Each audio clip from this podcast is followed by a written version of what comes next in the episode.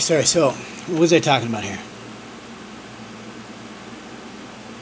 The animals. Oh, yeah. So when we're talking about negative and positive, or just being able to understand uh, another opinion, I'll use the example of animals uh, and being, well, I'll use the Buddhist perspective of um, an animal's lot, meaning if you're reincarnated as, say, an animal or a bug or, or something like that, is the teachings. If you don't, if you are a human and you don't live a good life, it's possible you could be reincarnated as an animal or, um, I argue, a little more complicated um, explanation of this. It fits uh, with both uh, definitions of the Atman. So that little spark within all sentient beings, it's not understanding um, Buddha nature and its intrinsic nature, right? Not understanding that we all have the potential to reach this enlightenment or this awareness, this freedom from all of our suffering. It's not that we all can consciously understand uh, that we have that potential. Humans can do that.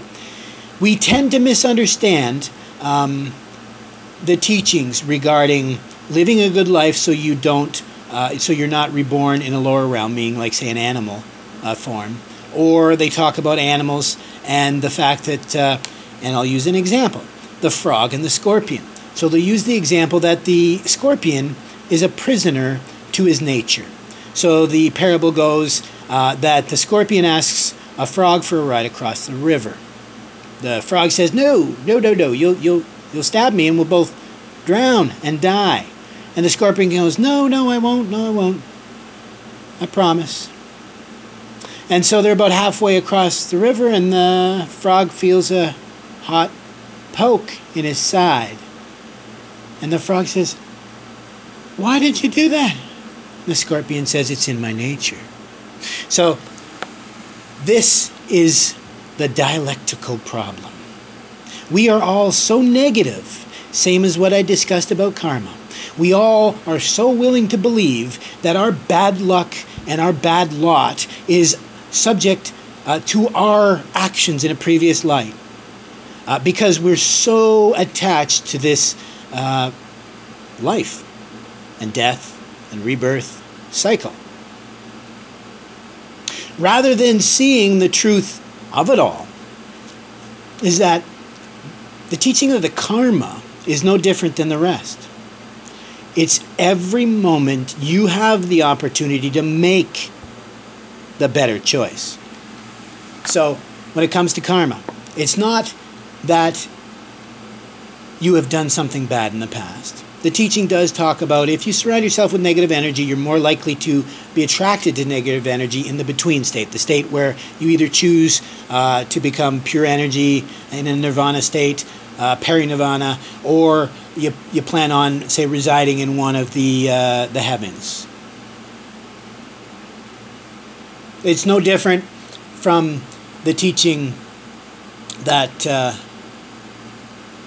that we we don't have a choice if it's in our nature.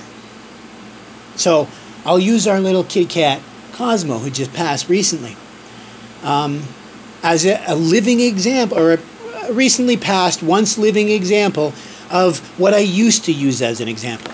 So what I used to say is I would just give it an animal and I would just give a broad example. Let's say, for example, the scorpion. If that scorpion could allow that ride to complete from one side of the river to the other without stabbing the frog, if he can overcome his his drives, his inner drives, his ego drives, his desire, his innate, whatever it is, his nature, if he can overcome them, that is how an animal can progress in those lower realms. So I'll give you an example of our little boy Cosmo. He was something else. This little guy, when we got him, we got him for company for an old cat. She just hated just about everyone and everything, except for us and one dog. So she was not a big fan of Cosmo, and she picked on him for years. And he never, ever, ever, ever once returned a hiss, a growl, a swipe. He was always playing with her. And the same happened later when he was in, you know, the final stages of renal failure and the little kitten that we had found by the falls that we rescued because we couldn't find anyone else to take him without guaranteeing another pet wouldn't be put down. We adopted this kitty, and this kitty just loved Cosmo so much. He would just bug him incessantly, and he just couldn't stand it. He had a hard time standing. But all he would do was howl. He never bit him, he never scratched him. That is how somebody that is in a lower realm can achieve liberation. You can overcome your nature. And what is the human nature we're all trying to overcome? It's this delusion that we like to believe that we're better than this or that or the other. We should or deserve this or that or the other. This isn't a permanent lot that we're all living. It's that moment each and every day that we're given to choose.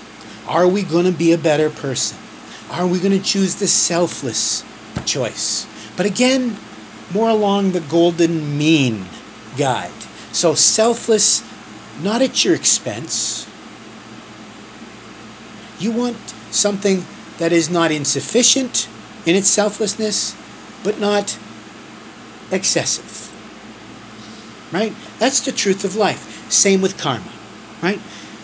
You don't get extra karma for being extra nice at your expense. In fact, arguably, you're just doing it for your ego. Is that good karma? Is that bad karma? Is that neutral? Doesn't matter. It's the choice.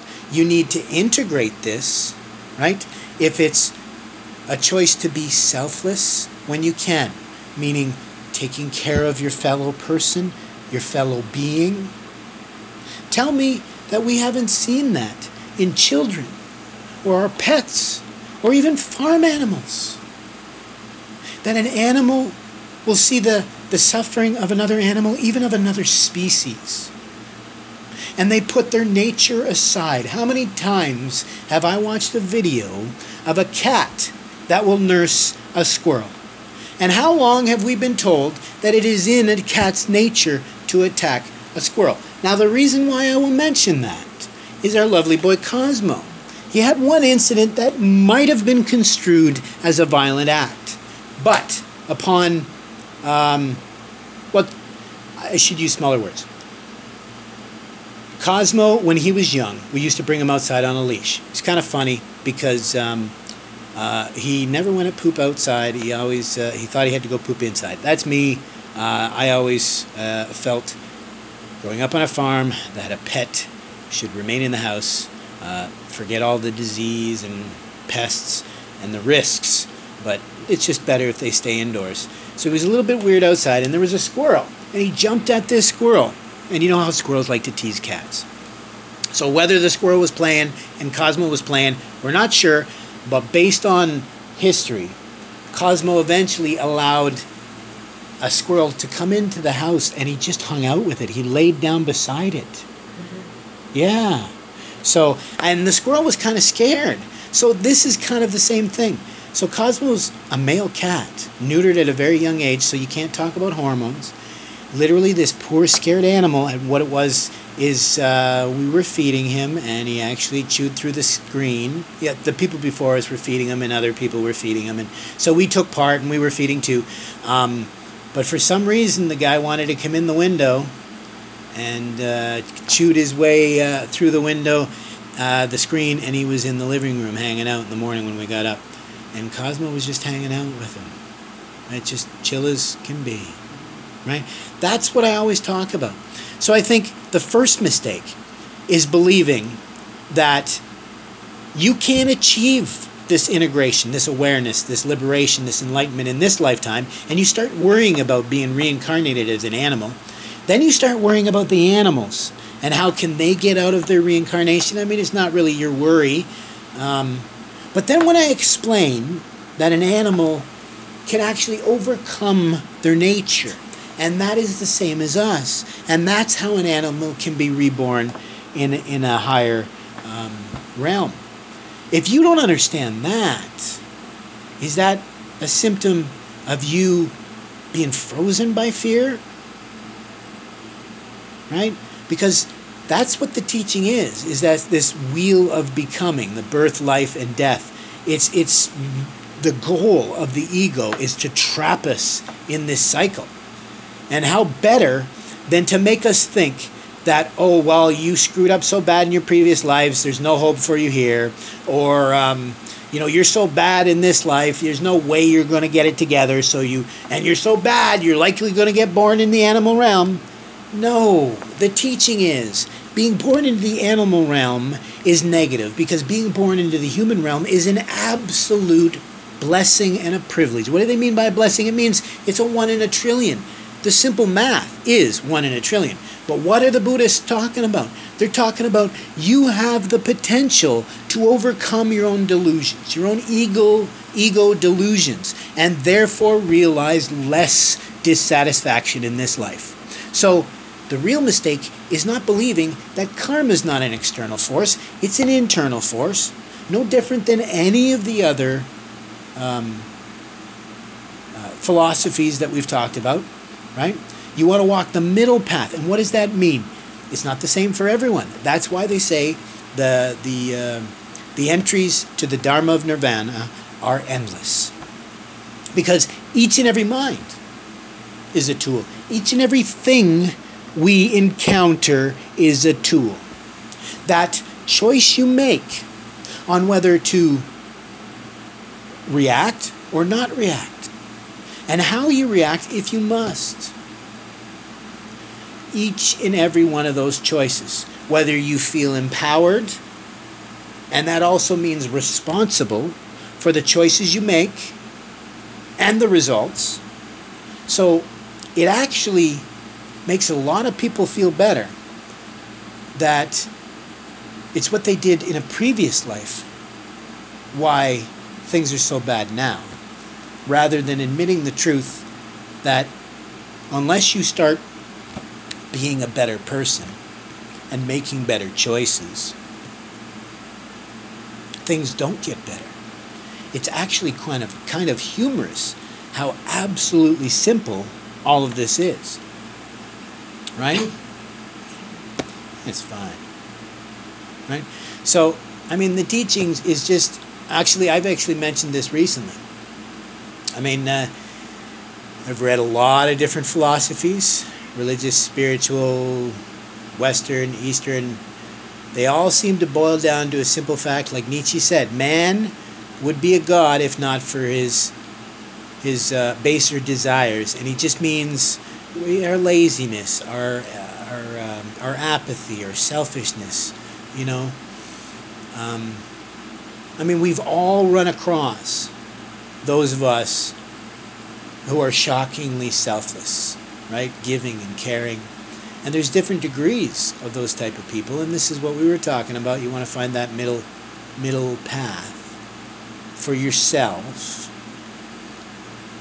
But it takes different stages. First, you have to admit that you are the cause of your own dissatisfaction. Then you have to find out where you are seeing things wrong before you can start to make better choices. Right? So it's an incredibly com but it all boils down to that one scary thing. It's not being a victim. It's being the source of both your troubles and your solutions. It's actually ridiculous. When you look at Chittamatra, it's literally a mind only, not because things are terrible, not because things are awesome, but because things are the way they are, and the only way you can deal with them is the way you perceive them. Why? Because you're the only one perceiving them. You're the only person that has your eyes. You're the only person that has your ears. You're the only person that is in that collection of disparate parts. You're the only person who attaches that self to that mind that is dealing with all of these phenomena. So you are the only person that can change your lot.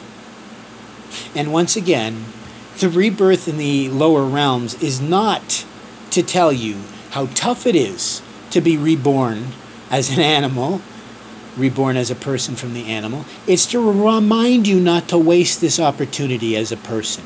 it is absolutely tragic if you keep being fixated by rebirth. Because you're not even supposed to think about that. Arguably, the teaching reminds you that you may not have the opportunity to be reborn at all. You may just get pulled to the deep, dark hells. And what are the hells? It's just a pit of endless suffering. What do they mean by a pit of endless suffering? You just live in that dark, dank place you created for yourself and you never get out because you, you've left it sit so long. It's just become this insurmountable thing, right? Arguably, like Bodhidharma, they come to misconstrue like he reached his enlightenment by staring at a cave wall for nine years. No.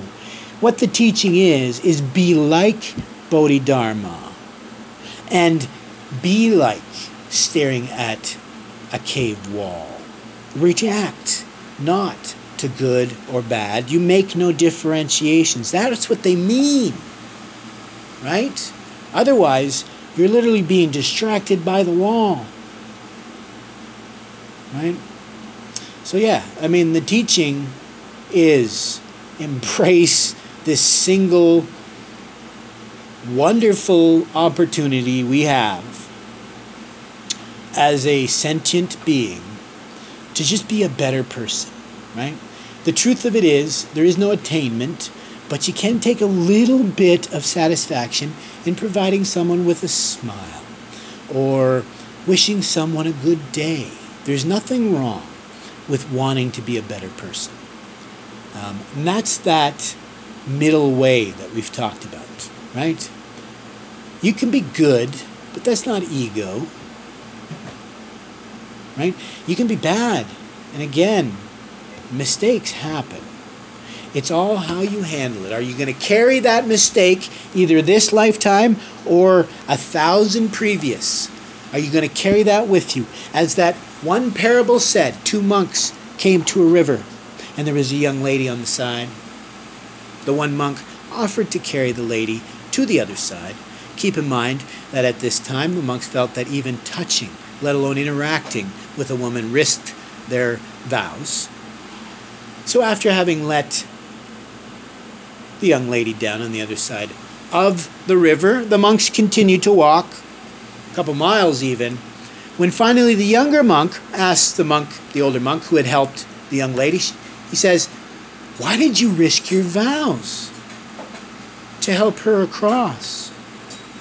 And the older monk simply turned to the younger monk and said, I set her down on the other side of the river, and you've been carrying her ever since. Right? So that's what I meant to get across. Right? When someone gets so deluded that they're worrying about being reborn. They're worrying about an animal and how they can get out of their stead. They're worrying about ecology, or they're worrying about this, or they're worrying about that, or they think their life, their bad luck is because they were such a horrible person when they were young, or they were a horrible person in a previous life. It is all that exact same delusion. They just don't want to admit it. It's you. Just do better. That's it.